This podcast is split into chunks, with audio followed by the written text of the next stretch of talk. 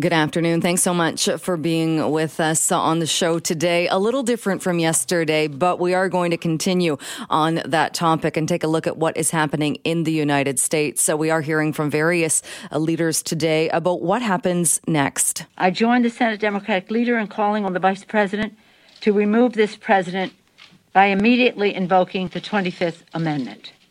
If the vice president and the cabinet do not act, the Congress may be prepared to move forward with impeachment. That uh, was Nancy Pelosi speaking earlier today. Let's bring in Thane Rosenbaum, CBS legal analyst. Thane, thank you so much for taking some time with us today. Anytime for you, Jill. Uh, Jill, talk a little bit more about uh, those comments uh, from Nancy Pelosi and what we might see happen next.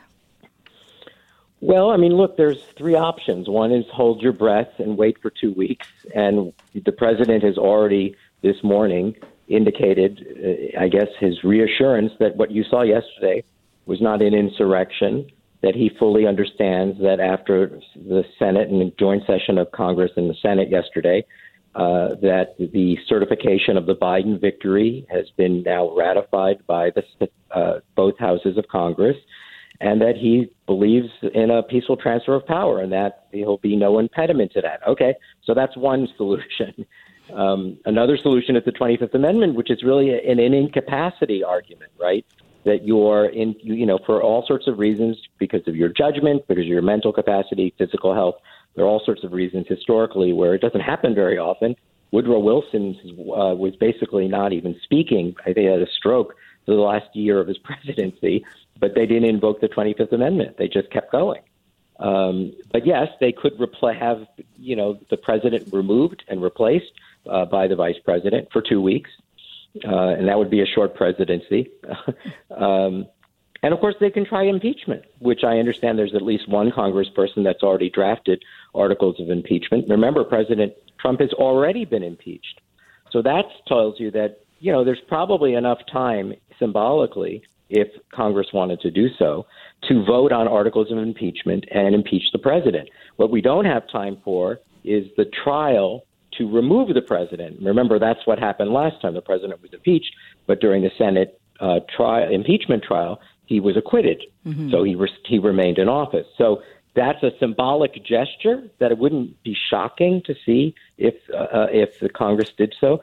There's a majority of Democrats in the House, and there's plenty of disgusted Republican senators that might join them. Uh, and what about the issue of uh, Trump's past and his record as far as telling the truth? I mean, it's even come to the point where this president was banned from popular social media sites because during that riot yesterday, he was sending out information that was also false. So when he says, don't worry, it's going to be a peaceful transfer of power, do people believe him? I don't know. You know, I don't know. Uh, I don't know what impulse he had this morning. Was he just tr- simply trying to diffuse the anger, but that in three days, you know, this is a president with very, very strong impulsivity, you know, capacity. Everything for him is an impulse. And he changes, you know, radically. That's what I'm saying. Hold your breath for two weeks and hope he meant what he said for two weeks.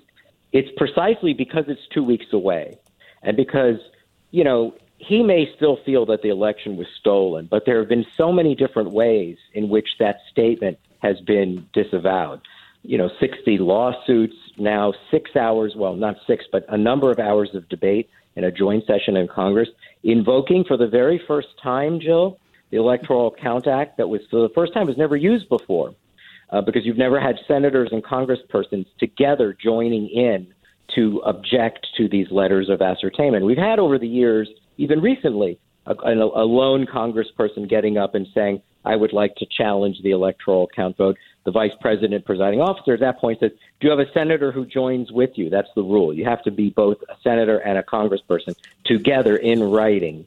And that's never happened before. So we, we had that yesterday. And, you know, within the first, what, hour? Within last half, first half hour, it all came to an end because there was a riot on, on, on the Capitol building.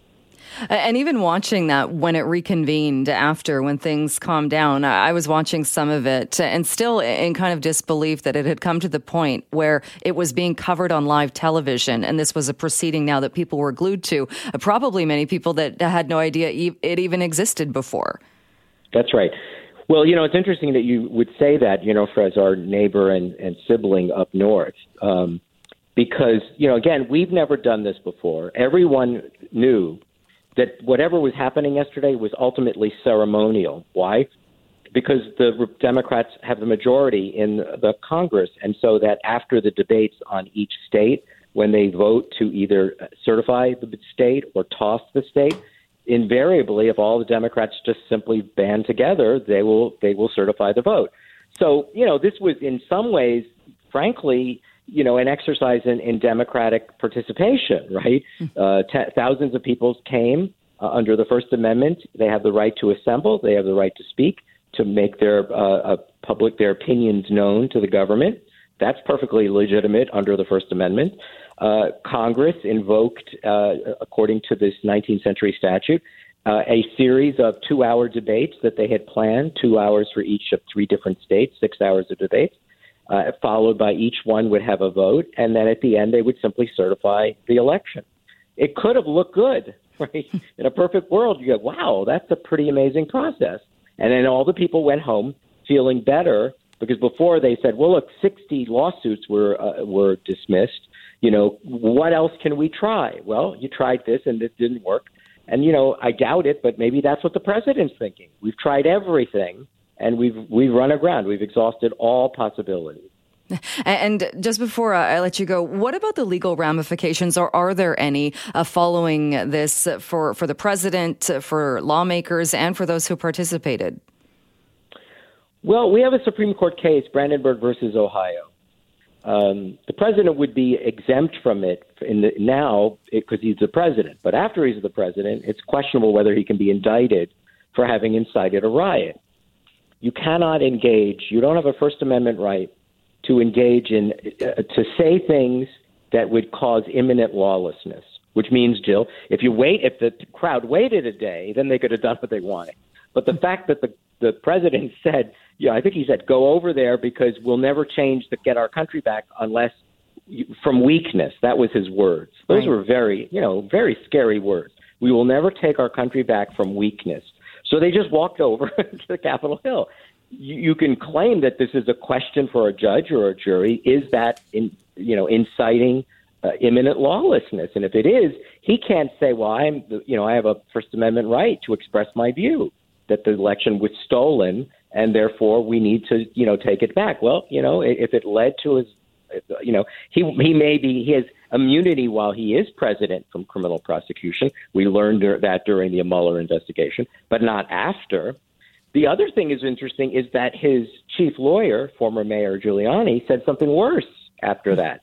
He said something. He used the word combat yeah. That maybe, right? Uh, you probably know it better than I. What did he say? I, I, don't have the exact quote, but I remember thinking, I can't believe Giuliani just said that.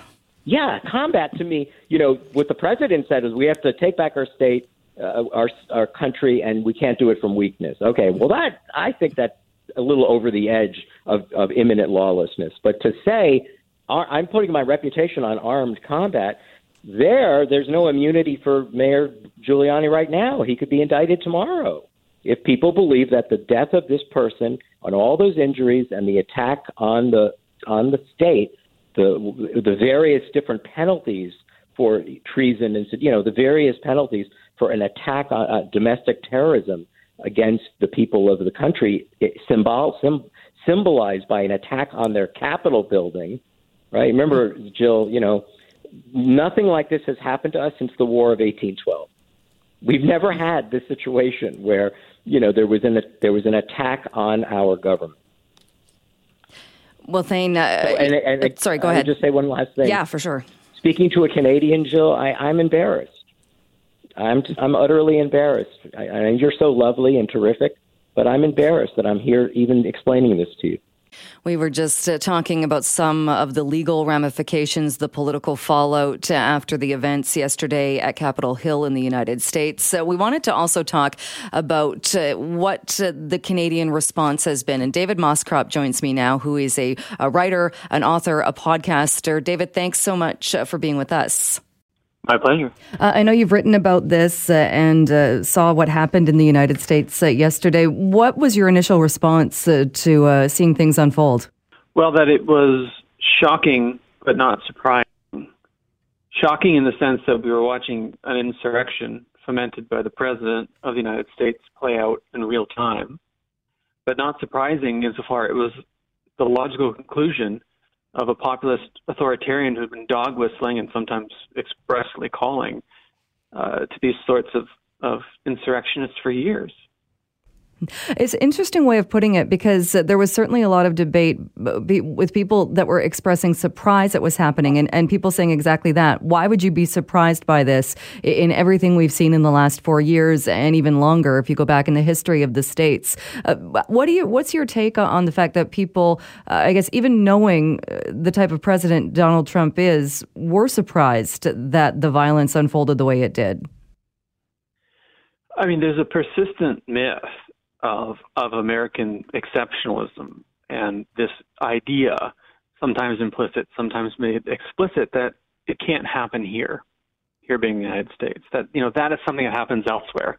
That's something that happens in countries in which the United States has historically decided to interfere or play for their strategic geopolitical reasons, and so on and so forth. You know, you get those sort of often racist colonialist constructs of that's a that's a problem for elsewhere. And so it's it's shocking to admit that it happened in the United States. And yet, and I wrote about this in the Globe uh, yesterday and, and today, that it is the sort of thing that has pervaded American history for hundreds of years. So I think a lot of the shock was people trying to process their own history uh, and, and the moment that had been a long time coming. Uh, do you think some of the shock also was given the fact that uh, this was something that, that, again, a lot of people saying it shouldn't have surprised anyone? Uh, it did appear uh, law enforcement that was there, that was at the Capitol building, obviously, I, I mean, did their job, but they were still not prepared uh, for whatever reason. They weren't prepared for this to happen, even given all of those warnings. that that part was genuinely shocking and surprising, uh, at least at first glance, that you would expect. I mean, and I heard this time and time again, as, as I'm sure many listeners did, that if you would expect anywhere in the world to be secure, it would be the United States Capitol building and, and the Hill more generally. And it wasn't. And now there's, of course, lots of theories about why that was. Was it, you know, incompetence? Was it the fact that, that nobody seems to be running the show? Was it that there's a double standard for whether or not there's a Black Lives Matter protest or a, or a Trump protest, quote unquote? Which plainly there was, or was it something more sinister than that? Even that there was, you know, sympathy with the, the insurrectionists. That'll get sorted in the days to come, weeks to come, perhaps even months to come. But it was that part was genuinely shocking because you would have expected a higher level of security. Uh, and in fact, if you listen to lawmakers in the U.S. responding, you you heard that from a lot of them.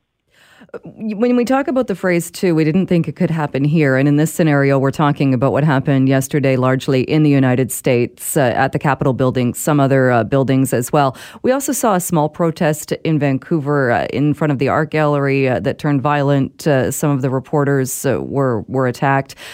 do you think we have a false sense of being Canadian and not that we have the same type of leadership as in the United States, but do we feel like something like this couldn't happen here or we don't have the same issues here? Oh my God, yes.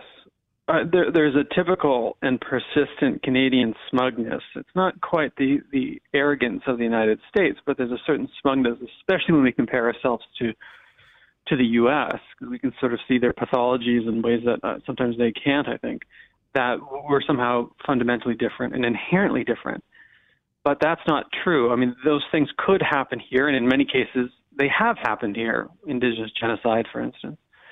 Uh, you know, residential schools up until recently, the attack on Mi'kmaq fishermen uh, that was largely ignored by the RCMP just months ago, and so on and so forth. We we we do have our own deeply problematic history. Uh, you know, one of the big differences, though, is that while those populations exist everywhere, they don't get activated by elites in the same way or at the same rate everywhere. In the United States, this was brought about in large part by political elites, Republicans mostly, who made the decision to foster extremism and to activate these people. In Canada, that's that's happened too, but to a much lesser and less effective degree. But it could happen here if someone decided to pursue it, and that's why we ought to be so careful with extremism because it's lurking always. And what's your response to when we see some of those uh, in the United States who were very much part of this, the, the lead up to what happened yesterday? Very much uh, you could point to them and say, your words uh, were part of what incited this, your actions were part, uh, which then had an about face yesterday, which also seems a lot like it's uh, too little too late. Mm-hmm. Well, it, it's in the aftermath of yesterday, you're seeing lots of White House officials resign you're seeing at least one cabinet minister, uh, uh, member, uh, cabinet um, secretary from the Department of Transportation resign, and you know lawmakers do as you say in about face. Mitch McConnell, for instance, and Vice President Pence, even in deciding to to go ahead with the congressional certification of the vote. Now, you might say, well, that's just them finally do, having a come to Jesus moment and doing their constitutional duty to the republic. But you also might say it's pretty convenient, isn't it, with two weeks to go, that they're trying to save their careers and their hinds on the way out the door, you know, like rats fleeing a sinking ship. Uh, I mean, it's probably it depends on the person, which it is. It's probably some mix of the two for lots of folks, though. I, I wouldn't let them off the hook so easily. I think in the aftermath of this, the United States is going to have a long and deep reckoning, and people ought to be held accountable for the, at least the last four years. All right. Uh, David, we'll leave it there for today. Uh, always appreciate you coming on the show uh, and talking uh, about the various uh, political issues. Thanks so much for joining us. My pleasure. Thank you.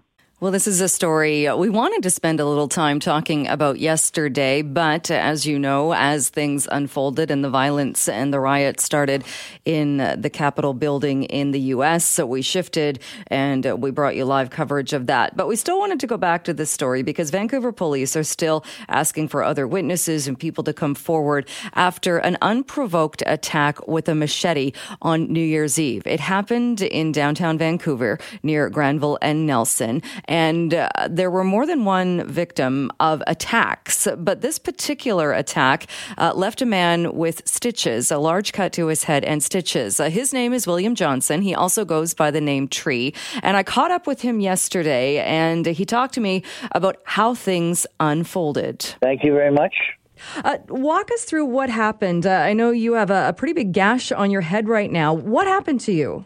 I was uh, coming back from seeing a friend at the law courts. He's homeless, so I visit him every day. And I was coming back uh, for New Year's to come home to get a beer and have be able to be up for New Year's. I come back with my speaker. It was on, and this guy comes up behind me. He says, "Give me your speaker." I turned around and said, "No," and then he gave me a machete to the head.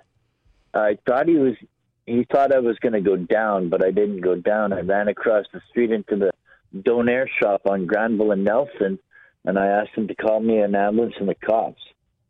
That's I can't even imagine the shock of uh, telling somebody no, I'm not going to give you uh, my property, and then uh, then getting that kind of an attack. Did you see the machete when he came up to you? No, I did not. And and, and what uh, kind of injury do you have now? Uh, it's I have four stitches to my head. It's just like a straight line, but they sewed it up. It's not bad. I got some discoloration on the side of my head. I guess it's maybe from the bruise or something like that, but it's all stitched up. It's personally, I still feel the the bruise on it. Yeah, yeah. I would imagine you might feel that for a while. Uh, had you ever seen this person on Granville Street before? No. I've never seen this guy at all. So at that point, when you ran uh, to the Don- Donair shop uh, to get help, uh, how did things unfold then? It sounds like people did try and help you. Yeah, the two people at the Donair shop gave me uh, paper towels to conceal my wound and make sure the bleeding stopped. A couple of onlookers were, but you know they walked by, and then this one guy, one guy asked me, "Are you all right? Do you need to sit down?" And I said, "I don't need to sit down. I, I no, if I sat down, I probably would have passed out or something. Hmm. Did but, you Did you have to go to the hospital? Oh yes. Yeah. I only spent an hour and a half in the hospital. They gave me stitches. They wanted to give me staples, and I said no.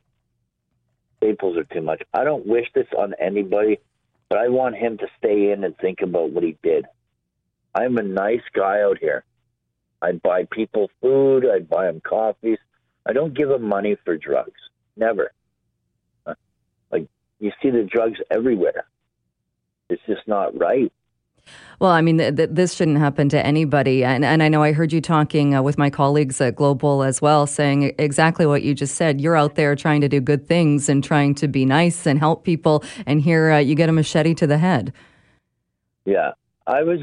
I was a bad person the first time I came out here. I was into the drugs and everything. I went got clean, came back, and I'm still trying to turn over a new leaf. Uh, have you noticed a change? I know others have talked about that area uh, where this happened to you, Granville and Nelson, the whole stretch of Granville. Have you noticed a change in that area recently? Oh yeah, it's like it's filling up with Hastings people. Like they're doing drugs, they're dealing it down here. They're everywhere. It's all everywhere. Will it change uh, how you act or, or, what you do in the area? I, I, know this is an area where, where you frequent. This is this is part of your community. Will this change uh, how you are uh, when you go out on Granville Street in the future? Oh yes. Right now, I'm watching my back. Like I have to turn around every once in a while just to see who's behind me. You know, because I don't know what's going to happen. Even if I do get another, like my hat, my hat that I have I have a bear hat. It's got two ears and a little hat on top. Mm-hmm. When the machete went in, it sliced it. Like it sliced it open. I think my hat saved my life. I really do. I honestly do believe that. Because if I wasn't wearing a hat, I would have been dead. Yeah, just trying to come home on New Year's Eve. Yeah, about seven o'clock. I think he got caught later that night when I was at the hospital, they got him in the in the police car and took him to jail. And the the victim, the police victim services, did tell me they phoned me yesterday and told me that he got denied bail. Does that help uh, make you feel a little safer or better when you go back out uh, when you're walking in the area? It makes me feel a little better and a little safer. Yes. All right. Well, Tree, I, ho- I hope you have a, a, speedy recovery and, and stay safe. And thank you again so much for joining us and to talk about your story today. Thank you. All right, you might think that Tim uh, played the wrong song. Why is he still playing Christmas music? Well, he is doing that for a reason because a local mayor is asking residents to keep those Christmas lights up. And joining me now to talk a little bit more about why is Linda Buchanan, the mayor of the city of North Vancouver. Mayor, thanks so much for being with us. Well, thanks so much, Jill, for having me. Uh, are there still a lot of lights up in the city of North Van? There is quite a few lights still up in the city. And uh, you you were inspired by a story you saw out of Ontario. So uh, what did you see? Well, it was actually I was watching actually the CTV national news, and uh, there was the clip from um, Kitchener on Mayor uh, Ver, uh, Vrbanovic's um, request that residents keep their lights uh, up just to uh, continue the spirit through these kind of darker months. And so I just retweeted a his and said, great idea. In the city of North Van, we actually, as a municipality, we do keep up our Christmas uh, lights displays that we that we put up as an as a municipality. We do keep them up till the end of January, which is something that I instigated when I first became the mayor. Um, and so I just uh, tagged onto his tweet and said, "This is a great idea," and I encouraged my residents to do the same. Um, really, just let's keep this spirit going from coast to coast. It's January is a dark uh, month. Um, you know, we've just gone through Christmas. We've just, you know, we're into our 10th month of a pandemic, and let's just keep people's spirits um, up. and it's interesting, you had already uh, kind of brought that in. Was it because that January can be a dark month, uh, given even without a pandemic? Yes, it can. And so, um, you know, we we put up like many years ago, um, our staff put up um, quite beautiful um, lights along Lonsdale Avenue on our lampposts, and we got a lot of of comments uh, from the community about them. And um, and often they'd say, "Oh, can you keep them up longer?" So when I came in in 2018, uh, that first Christmas, I, I asked staff if they could to please keep them up longer, and and got a lot of response from the community um, of thanks, just because it does actually a uh, create more visibility on the street um, during this time, and and it's just and then we have the lights in Civic Plaza that um, are quite colorful, and so people just like to see them. And um, you know, it's been a hard it's been a hard year, and people do feel a little bit lighter at Christmas time, and and so I just think this is a way for people to continue feeling good and and and you know, uh, saying hello to one another, and and and then also from a public safety, it gives more visibility on on darker streets. Mm. Uh, I can hear a car alarm. I'm hoping your car isn't being broken into while we're speaking. No, I think it's uh, out on the street. Sorry about that. All right, nope, nope, that's okay. Um, uh, have you had much response from people to this idea of keeping up the lights? I haven't heard from too many, and in fact, I, I actually because I had tagged Mayor West and Mayor Vandenbroek from uh, Langley City uh, and Mayor West from Poco to say, hey, you should do the same. And um, so I, when my staff said that you had called, I, I uh, messaged them and said, hey, I'm, I'm going to be talking to Jill, Jill Bennett at two o'clock, so you should respond to my tweet. But I haven't heard back from what? them. That's outrageous. I know. I know.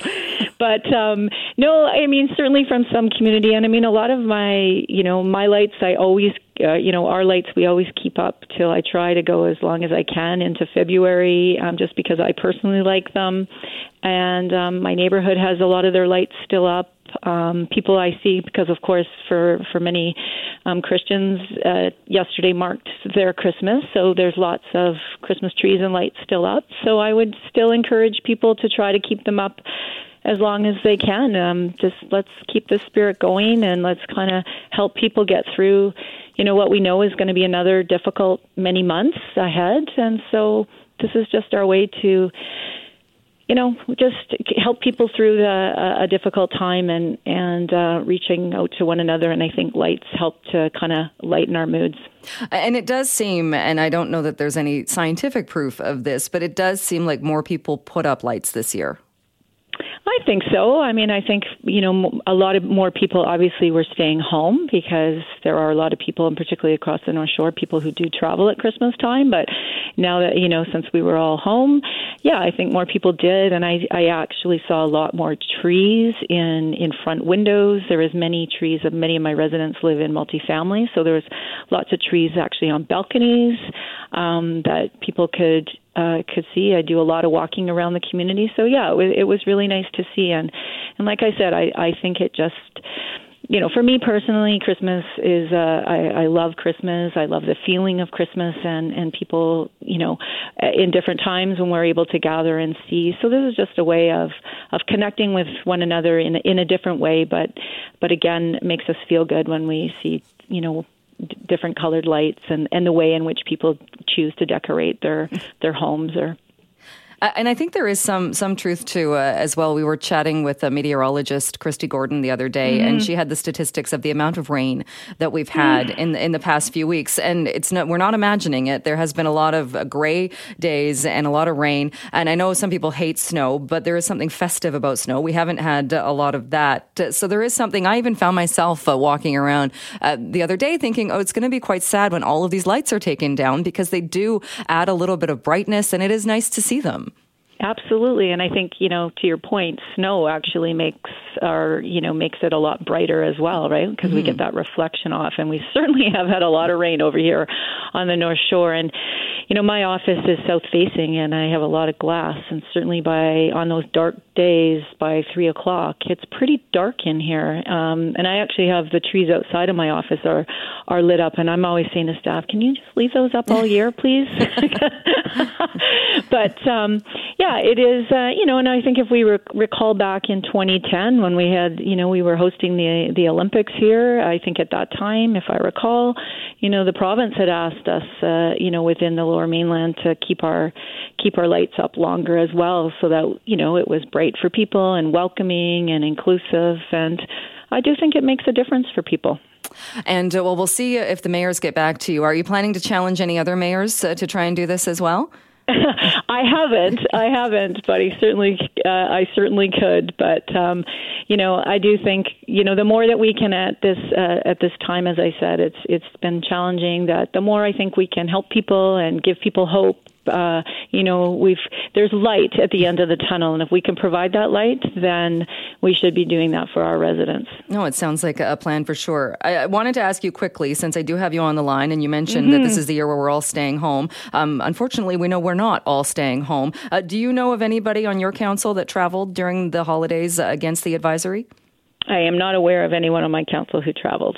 That is, I believe they were all we were all home. All right. Well, that is that is good news uh, then for sure. Uh, Mayor Buchanan, thanks so much. I think a lot of people will likely uh, join this, uh, even if it's out of sheer laziness, leaving the lights up. But leave them up for a bit longer and let people enjoy them.